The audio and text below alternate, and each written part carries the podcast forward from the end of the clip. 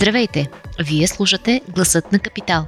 Седмичен подкаст, в който журналистите разказват интересна история от седмицата в дълбочина, с контекст и анализ. И в който търсим мнения от експерти от света на политиката, економиката или бизнеса за важните въпроси на нашето време. Здравейте, вие сте с Гласът на Капитал, аз съм Зорница Стоилова. Тази седмица говорим за новия хайп в света на зелената енергия или ако трябва да избягаме от чуждицата. Това е химичният елемент, за който всички говорят и възлагат надежди да помогне на света да скъса с въглищата, петрола и природния газ и това е водородът. Към него в момента се насочват стотици милиарда евро инвестиции за проекти за производство и внедряване на водород като горивото на бъдещето. И много страни по света, от Европейския съюз през САЩ, Китай, Русия, Саудитска Арабия, насочват плановете си на там, за да заменят изкопаемите горива. Економическият редактор в Капитал Ивайло Станчев е тук, за да ни разкаже защо и да ни преведе през тази нова територия. Иво, здравей! Здравей, Зори! Ще те върна в началото, така да се каже, на Менделеевата таблица. Какво е водород и как се превърна в зелена альтернатива на изкопаемите горива? Всъщност, както винаги, историята не е съвсем проста и не е нова. Най-общо казано, водорода е имал поне 3, 4 или може би повече такива вълни, като сегашната, която виждаме. В смисъл става актуален, всички се насочват към него като някакво универсално решение за бизнес, економика или гориво, ако искаме най-общо да го кажем. И после бързо затихват нещата. Дали сега ще е така, предстои да видим, но да, най-просто казано, водорода, ако тръгнем от а, името му, може би масовата аудитория така не си дава сметка защо се казва водород, най-просто казано. Защото при изгарянето му се получава добре познатия добре познатата формула H2O или водата, което всъщност е много любопитно може да се каже, че водата е новото гориво на бъдещето. Или както пише Жул Верн, водата ще бъдат въглищата на бъдещето. Ще замени въглищата като основно гориво. Сега това са нали, така доста пресилени сравнения, изказвания и така нататък. Водорода си има своето място, той в момента се ползва в економиката, в тежката индустрия, цементовата индустрия, стоманата, химическите заводи. Трябва да обясним, че всъщност като говорим днес за водород, ние говорим за един конкретен вид водород. Нали? Не просто за водорода като, като гориво, като газ, който се използва от десетилетия. Днешната вълна е по-различна от предишните днешното съсредоточаване на общественото, политическо и економическо влияние върху водорода, водорода е по-различно, защото м- говорим за водород, който се произвежда от възобновяема енергия. И така, реално а, постигаме абсолютно въглеродно неутрално гориво, което по никакъв начин нали, нито в процеса на производство, нито в процеса на използването след това не замърсява околната среда. Именно тази комбинация така е в основата на днешното насочване на най-вече на Европейския съюз, Япония, Австралия, такива държави, които така залагат за климатичните, залагат климатичните цели те насочват точно финансовите средства и политиката си към този вид водород. Защото водород може да се прави от природен газ, от въглища, от е, различни изкопаеми горива, горива, както в момента. Тоест, за да ми стане ясно, когато този водород гори, той не произвежда никакъв въглероден диоксид, така ли? Той произвежда вода. Когато гори, се получава вода, смесва се с кислорода и се получава чиста вода, дестилирана вода. А каква е ролята в случая на, на вятърната и на, или на соларната енергия? Трябва да кажем първоначално, че водорода не се среща в природата в свободно състояние. Нали, не е като да направим кладенец за петрол или да копаем въглища, за да си, добавим, да си напавим водород. Той трябва да се създаде, което е малко странно, защото от една страна водорода е най-разпространен елемент в света, нали, в изобщо Вселената около нас – в същото време той го няма като чист елемент свободен. В смисъл той винаги е в комбинация с нещо друго. Дали ще е с кислород, дали ще е с азот, дали ще е с сяра, дали ще е с някакви метали. Той винаги е комбиниран в някаква друга формула. А за да го използваме, трябва да бъде чист. За да го направим чист, трябва да го вземем от някъде.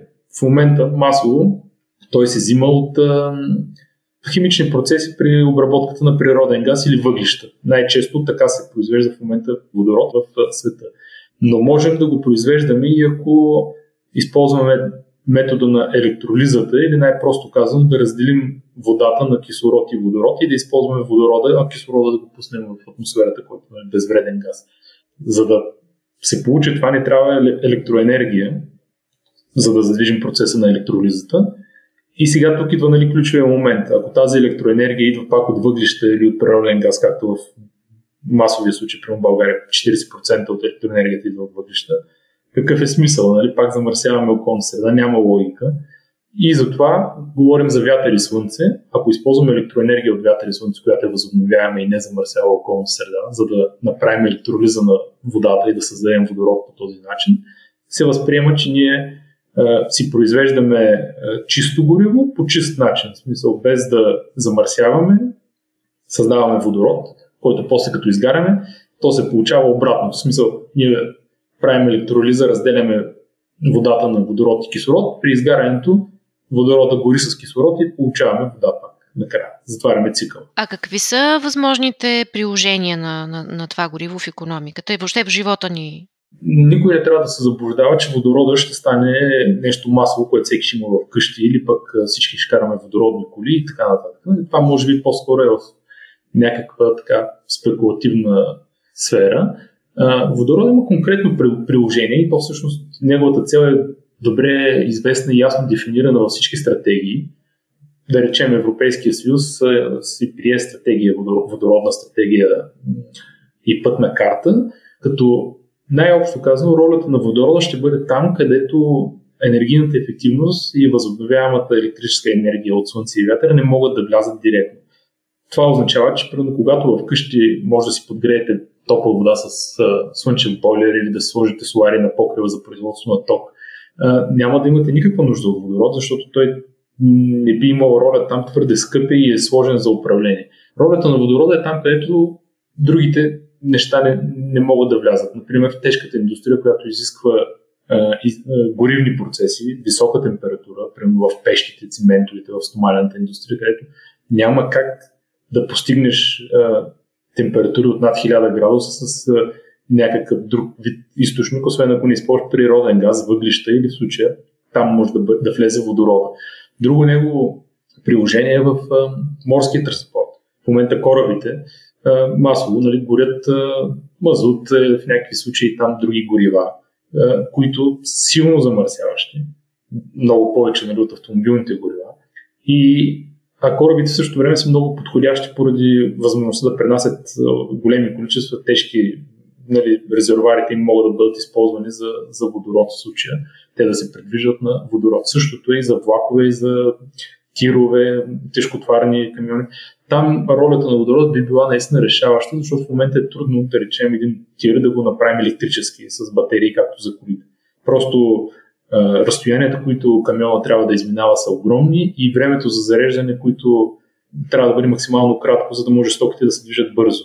Затова нали, в определени такива ниши се насочват усилията за, за водорода да решат проблема, който до сега там не можеше да бъде решен. А можем ли да го използваме при самолетите, което нали, е един голям проблем? Да, има вече даже, доколкото аз четах, има и пилотни проекти на движещи се самолети с водород.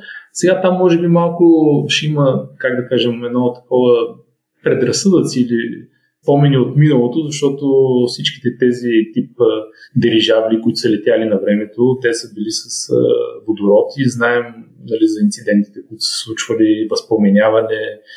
Просто във въздуха, където може да имаш статично електричество, знаете, от светкавици, от триенето на, на, на въздушните маси, имаш висока влажност по време на дъжд. Всичките тези неща могат да представляват риск за самозапалването на водорода. И затова може би там ще е малко по-така трудно да навлезе просто чисто психически от съображения за пътници, нали, смисъл да има страх да, да използват такива уреди. Докато в другите сектори, според мен, ще е много по-лесно и бързо, най-вече в индустрията, която така или иначе вече използва водород. Просто водорода, който използва е произведен от природен газ или въглища той ще стане от възобновяема енергия. Това ще е първата промяна, която ще, ще видим. А тече ли процес по някакси намаляване на цената на, на водородната енергия, както това се случи при солара, при вятърната енергия през последните 10 години? Това може би е най-интересната част от цялата тема, защото всичко, което си говорихме за водорода до момента, то не е ново, то това е на 150 години като теория, като практика. Абсолютно нищо ново ние не откриваме в момента и няма някаква нова част в уравнението. Единственото, което се променя е точно цената. И всъщност тя би, би била движещата сила, която да, да кара нещата да, да, да тръгнат този път. Защото, пак казвам, нали, и преди 20 години, и преди 60-70 години е имало такива кампании за силно налагане на водорода в е, индустрията, в економиката, но точно поради цената това не се е случило. Сега възможността да, да произвеждаме водород от изкопаеми горива ни дава цени от около 1-2 евро на, на килограм. А, а, а възможността да го правим с а, соларна или вятърна енергия дава цени от 5-6 евро на килограм или говорим за между 3 и 5 пъти по-висока цена в момента. Точно за това са и тези стотици милиарди, с които ти започна. Това са държавни, в случая европейски или световни субсидии, които ще бъдат насочени към сектора за пилотни проекти и за внедряване на водорода, тъй като в момента економически е изгодно да се произвежда и използва водород зелен, така наречения зелен водород. Затова Европейския съюз ще финансира и субсидира и ще даде грантове на фирмите да разработят проекти, да наложат технологията, точно както се случи преди 15 на години с соларните и вятърните централи. Там имаше преференциални цени за изкупуване, тук подходът е друг, по-скоро се финансират проекти. В смисъл няма да се дават цени за изкупуване на водород, а ще се дават пари за реализирането на тези проекти, когато инвестицията ти е покрита чрез грант, нормално е крайната цена на продукта да, да бъде ниска. Очакванията са, че всичко това, цялата тази машина, като се завърти, по аналогия с случилото се с, вятърните и соларните паркове, можем да очакваме след 10 години една сравнително конкурентна цена на водорода, произведен чрез електролиза на водата. А освен Европейския съюз, кои са така най-големите играчи в момента на това поле на зеления водород? Държавни или частни? И то интересното е, че може би навсякъде по света вървят разни проекти. Сега, България е малко така в страни от този тренд. Ние сме още не можем да решим да направим крачката от въглища към възобновяема енергия. Водорода е следващата стъпка на след възобновяемата енергия. Но като говорим за структурирано как да кажем, структуриран план, може би най-ясният и конкретният е европейския план с конкретни суми по години и конкретни цели. Но пък, ако говорим за реално приложение и използване в момента, Япония е една от първите държави, която в момента прилага на практика зеления водород в транспорта. Знаете, Toyota има специален модел, който е водороден автомобил Toyota Mirai. Тя се произвежда вече от повече от 10 години. Имат градски превози, които са с водород. Изобщо Япония може би е най-така големия в момента потребител и показва на практика как може да се използва водорода. Съответно това пък е, това привлича инвеститори да почнат да продават водород на, на Япония. Ето, примерно от Австралия има проекти с кораби да се изнася към Япония. В Чили, в Аржентина се произвежда доста водород. Штатите също така имат амбиция да превърнат много от централите си да ги пригодят да работят за, с водород и природен газ микс. Има интересни проекти в Германия, където стари въглишни централи се комбинират с нови соларни и ВЕИ паркове, точно с цел да почнат да произвеждат водород и съответно да го горят за електроенергия след това. Много е интересно поведението на така наречените в момента петролни страни, като Русия, Саудитска Аравия, които очевидно се дават сметка, че нали, паричният поток от изкопаеми горива, който в момента тече към тях, в един момент ще намалее, ще секне или напълно ще спре. И, и са създвижили такива проекти, които могат да променят коренно играта, нали, както се казва, ако бъдат осъществени. А, аз лично вярвам, че ще бъдат, защото това са държави, които знаят как да изнасят горива. В случая Саудитска Аравия иска да стане един от най-големите износители на водород за Европа. Те си дават ясна сметка, че Европа сама не може да си задоволи нуждите, такива каквито си ги е начертава. И още от сега планират мега проекти, които да произвеждат в пустинята близо до Червено море водород, който с кораби бързо да пристига до, до Европа. Русия също си прави такива сметки. В Сибир има няколко ядрени централи, АЕЦ, които чиято енергия може спокойно да бъде насочена точно за производството на водород, което между другото трябва да отбележим, пак влиза в общата рамка на Европейски съюз за зелена енергия, защото електроенергията от АЕЦ е прията за такава, която не замърсява околната среда, въпреки отпадните ядрени продукти и така нататък. Просто в момента на производство на ток не се отделят вредни емисии. Така че ако Русия приложи този план с наличните газопроводи към Европа, които има да речем при възможност да миксира природния газ с около 15-20% водород, за да намали замърсяването от, от газа, това би било със сигурност един много голям кост, който в следващите години ще донесе само плюсове на, на руската економика, тъй като цената ще, ще се повиши и ще, може, ще, може да продължи да изнася за, за Европа. Така че има, има страшно много проекти, което също е най-интересно. Точно за това тръгнахме, че един вид балон се надува водороден, защото всичко, за което мога да сетите, в момента говори за водород, включително нашите партии в предизборните програми са го включили абсолютно всичките до една. Което е така показателно. Сега, колко от тях разбират изобщо каква е целта и какъв е смисъл, това е друг въпрос. Факт е, че те всички знаят, че предстоят фондове и програми за финансиране от Европа точно в тази сфера и нормално да заявят цели. Между другото, интересно е, че в България много така водородната тема се свързва с ДПС и Ахмед Доган. Това щях да те питам. Забелязах, че България не само има водородно общество, но и негов почетен член е Ахмед Доган. Почетен председател даже председател. А, не, че изненада, нали, че Доган има интереси в енергетиката, но каква е историята за този, за този факт? Тя историята е малко енигматична. Сега в интернет има така немалко публикации от преди 10 на години, в които се казва нали, как Доган заспивал с книжки за водорода, което, между другото, ако е вярно, нали, показва още веднъж неговата находчивост че много, много по-отдавна той се е ориентирал на къде ще духа вятър днес и може би се е подготвил, това предстои да се види. Факт е, че и Мустафа Караде е легитимният там председател на ДПС в момента, говори за водорода. Факт е, че ДПС внесаха в края на миналата година промени в закона за енергетиката, които регулират именно включването на водорода като гориво, изобщо използването му, производството и така нататък. Което така с натрупване показва определено целенасочен интерес на движението към, към тази тема. Как точно ще се реализира, предстои да видим. Спомням си още, когато Доган купи ТЕЦ Варна, едно от първите неща, които ТЕЦа възложи като обществена поръчка, беше именно анализ за възможността да се произвежда водород и да се използва в централата.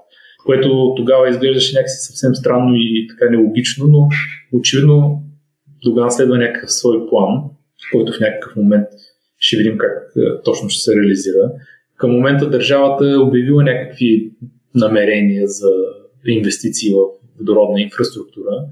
Те по-скоро са продиктувани с цел да се защитят парите от плана за възстановяване, защото Европейски съюз иска част от средствата, които ни дават, да бъдат инвестирани именно в такива технологии. Та, в случая около 330 милиона ще бъдат инвестирани в нови е, газопроводи комплекса Марица Изток, до централите и до ТЕЦ Бобов което нали, се свърза с Христо Ковачки. Като целта е да може те да бъдат захранвани с природен газ и водород.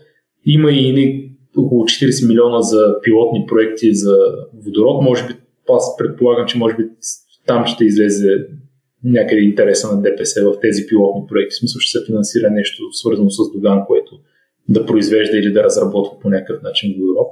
А само като нов живот на тецовете ли си представяме ние водородната економика? Ми на този етап ние, аз така като гледам, ние нищо не си представяме, което всъщност е доста лошо, защото си представяме просто едни тръби, които да построим, а, а нямаме идея откъде ще вземем водорода. В смисъл, ние ще инвестираме в преносни съоръжения, без да е ясно как точно ще се снабдим с водород, пък бил той и зелен, нали?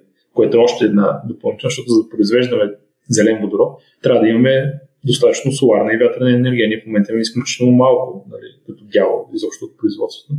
Всъщност, това е малко абстрактно, но, но е доста важно, защото ако приемем, че водорода стане някакво ключово гориво на бъдещето или на близкото бъдеще към 2030 година, или поне ключова част от енергетиката и индустрията и транспорта, най-важното е, че Водорода може да се произвежда навсякъде, където има вода и ток.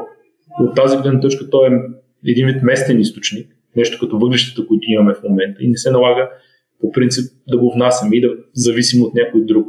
Тази политика и изобщо така погледнато би било оправдано да инвестираме и, и много повече средства, нали, за да си осигурим енергийна или конкуренция на индустриалните предприятия, да можем да осигурим водород на конкурентна цена. Не виждам такива заявки, няма. Очевидно е, че ще, както внасяме в момента природен газ, така ще внасяме и водород в бъдеще, което е така малко безумно, защото имаме всичките шансове да си го произвеждаме още повече. Нали? Да не говорим за проекти като Черно море. Знаете, на дълбочина под 200 метра в Черно море има огромни количества сероводород, който много професори и изобщо експерти твърдят, че бихме могли да използваме, да разделяме сярата от водорода, съответно да ползваме водород за гориво, сярата за други цели, което е, би ни дало една първо конкурентно предимство и второ много голяма независимост, нали, като, като изобщо и геополитическа, и економическа. Но такива цели изобщо не се споменават и никой не говори за тях, не се залагат, не се обсъждат в политическите цели. А има ли как или въобще може, има ли в момента някакъв частен интерес а, в това? Защото нали, всичко, от което изброяваш до момента, са някакви държавни планирани инвестиции. Частният интерес е очевиден в случая с, правилно да речем, централата Тец Бълводол, за която споменах в момента, или Брикел в Маришкия басейн. Това са частни дружества, Исках да кажа частен интерес от непознати за нас играчи, които не са се облагодетелствали от държавата. Знам за немалко фирми, които разработват някакви свои пилотни проекти. Проблема е, че повечето от тях не искат да има публичност, имат някакво притеснение, страх от политическа намеса или пък от станалото популярно през последната година, година и половина превземане на бизнеса, когато някой политически субект с достатъчно глас види потенциал в твоя бизнес, можеш в една сутрин да се окажеш без него и затова много компании, които по един или друг начин работят в тази посока, към момента не искат да, да разказват публично за това. Можем да сме сигурни, че примерно рафинерията Лукойл в Бургас работи по такива проекти, това е безспорно защото те са големи потребители на водород и със сигурност имат голяма територия, на която могат да произвеждат зелен водород. Може би там ще са едни от първите частни инвестиции, които ще видим в тази, тази част. Предполагам, тип стомано производни, е, заводите, които произвеждат стомана, също биха се насочили на там, защото за тях това е много важно от гледна точка на вредните емисии, които поскъпват между другото ни верно. В момента сме на рекордни исторически нива, никога толкова скъпи не са били вредните емисии над 42 42 евро за, за тон, което оскъпява пряко тяхната продукция и тя става неконкурентна на пазара, да речем, на турската и сръбската продукция, която не заплаща такива квоти. Така че те ще търсят решения, още повече ще имат и финансиране за това. В смисъл, от Европейски ще могат да получат средства, за да направят така, че да използват зелен водород в производството си. Това ще бъдат първите. Ако държавата реши да насочи конкретно средства към, да речем, транспорт или нещо друго, със сигурност ще видим и зарядни станции за водород, каквито има в Япония. Но аз съм по-скоро скептичен за това, защото ни преди всичко нямаме толкова достатъчно развито навлизане на електромобили изобщо на зелената енергия в системата, камо ли да говорим за следващата която в случая е водорода. При нас колко са следващите 5 до 10 години трябва да бъде по-скоро ВЕИ, което да най-ефективно да, да замени част от потреблението на големите предприятия, смисъл те да изградят по една или друга форма собствени мощности, с които да покрият част от нуждите си от ток, което реално ще доведе до, до енергийна ефективност за цялата държава, защото ние всяка година спадаме с около 2-3% потреблението на електроенергия. И, и това всъщност спестява най-много квоти, които а, имаме ангажимент да, да ограничим, докато заместването на някакво гориво с някакъв водород, това е много по-трудно и много по-малко би имало ефект на национално ниво, говорим като, като държава. Добре, Иво, много ти благодаря за този информативен и интересен разговор. И аз благодаря. Ако този епизод ви хареса и искате да слушате новите епизоди веднага, щом излязат, абонирайте се за гласът на Капитал в Apple Podcast, Google Podcast или Spotify. Обратна връзка за гласът на Капитал можете да ни изпращате на подкаст at Capital.bg или в познатите ви профили на Капитал в Facebook и Twitter. Музиката, която чувате в този подкаст е написана от композитора Петър Дундаков специално за Капитал. Аз съм Зорница Стоилова, а епизодът монтира Тихомир Колев.